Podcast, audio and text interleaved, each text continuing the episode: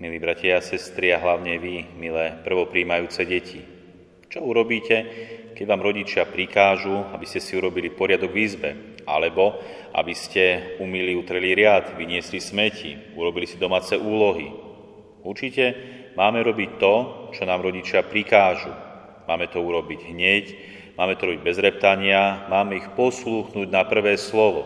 Robíme to kvôli tomu, že je to správne. Rodičia sú autorita, ktorú musíme poslúchať. Veď sám Boh v 4. Božom prikázaní nám prikazuje, aby sme ctili svojich rodičov. A k tomu určite patrí aj poslušnosť a ideálne poslušnosť na prvé slovo, poslušnosť hneď. Jednoducho počúvame svojich rodičov, lebo je to správne. Ale prečo ich máme počúvať, milé deti? Máme ich počúvať iba kvôli tomu, že sú autorita, alebo počúvame ich kvôli tomu, že na to prikazuje sám Boh? Aj to by mohla byť odpoveď, ale takou krajšou odpoveďou by mohlo byť, že počúvame a poslúchame svojich rodičov kvôli tomu, alebo kvôli láske k ním, že ich máme radi, že ich milujeme, že doslova akoby odplácame lásku láskou. Veď to, že nám dali život, starajú sa o nás, Dali nám strávu, jedlo, dali nám oblečenie, pomôcky, hráčky do školy.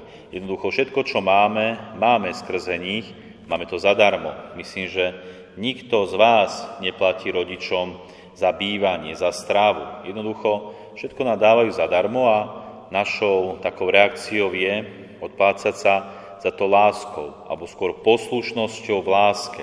Jednoducho, že z lásky k ním ich počúvame a poslúchame a máme ich radi. A verím, že tak to je a tak je to správne.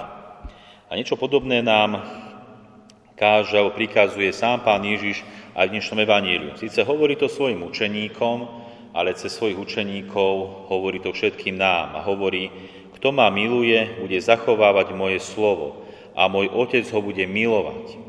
Tiež tam hovorí pán Ježiš o zachovávaní jeho slova, o zachovávaní prikázania, o poslušnosti, o rešpektovaní toho, čo nám Boh prostredníctvom desiatich Božích prikázaní, alebo sám Ježiš prostredníctvom evaníliových zásad rád dáva.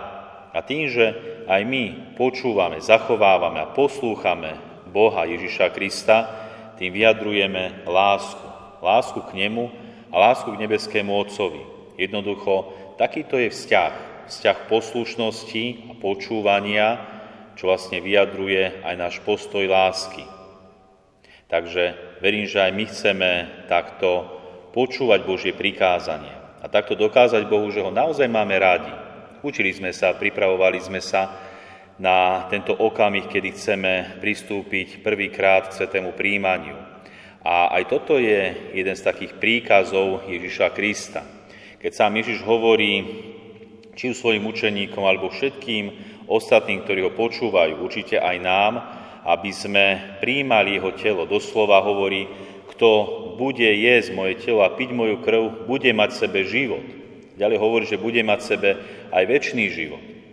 Čiže Pán Ježiš nám prikazuje, aby sme príjmali jeho tela, príjmali jeho krv v podobe Eucharistie. Preto sme teraz tu, na tejto svetej omši, aby ste aj vy, milé deti, prvýkrát prijali Eucharistiu, telo a krv Ježiša Krista v podobe chleba a v podobe vína, aby sme na jednej strane splnili ten príkaz Ježiša Krista a tým vyjadrili lásku k samotnému Bohu, ale na druhej strane je to veľký dar pre nás, veľké dobro pre nás, dobro, ktoré nedokážeme úplne pochopiť, čo znamená Eucharistia v našom živote.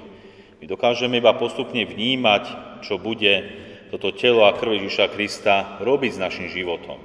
A niekedy sa môže stať aj taká výnimočná udalosť. Jedna výnimočná udalosť, ktorá sa stala v roku 1860 vo Francúzsku. A o tejto výnimočnej udalosti by som vám chcel porozprávať. Táto výnimočná udalosť sa stala malému dievčatku, ktorá sa volá, ktoré sa volala Denisa. A toto dievčatko Denisa na hodine telocviku spadla z náradia tak nešťastne, že si spôsobila ťažké zranenie hlavy a chrbtice. Lekári sa jej snažili všemožne pomôcť, ale jej stav sa stále zhoršoval. Nakoniec oznámili ťažko skúšaným rodičom, že dievčatkou už nie je pomoci. Denisa sa veľmi tešila na prvé sveté príjmanie.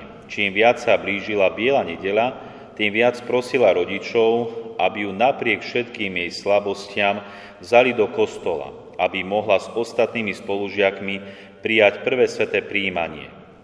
Hovorila, prosím, odneste ma do kostola a necháte ma prijať pána Ježiša. Uvidíte, že potom budem čoskoro zase zdravá.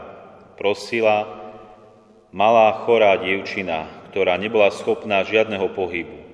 Lekár a otec sa obávali, že by pri takomto transporte mohla zomrieť. Matka však chcela svojmu dieťaťu splniť jej želanie. Nakoniec sa dohodli, že naloží na vozítko choru aj s lôžkom a dopravia ju do kostola.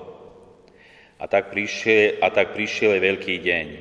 V bielých šatách vyzerala ako aniel.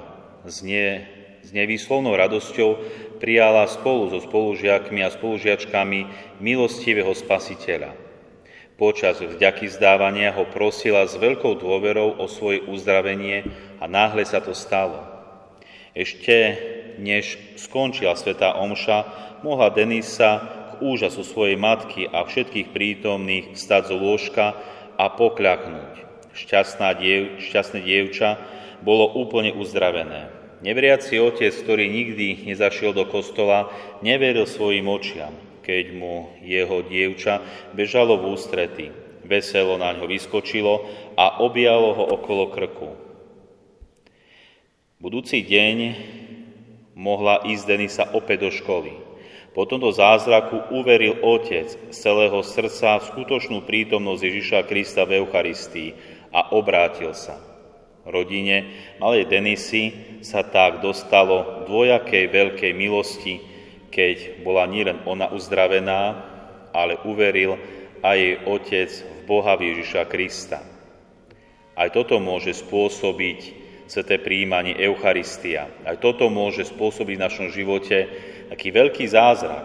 Možno to aj spôsobí niekedy a niekomu z nás, ale my chceme ešte jeden väčší zázrak zažiť. A to je, aby nás Pán Ježiš sprevádzal celý život v tomto našom svete a v našom živote.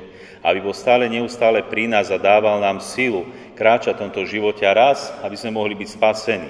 Veď tak hovorí Pán Ježiš, to je moje telo a pije moju krv, bude mať sebe väčší život. A o to nám ide, aby sme sebe mali väčší život a raz, keď vstúpime do väčšnosti, mohli sme s ním prebývať už nie iba v tajomnej prítomnosti Eucharistie, ale priamo z tváre do tváre mohli vidieť a byť s Ježišom Kristom. Amen.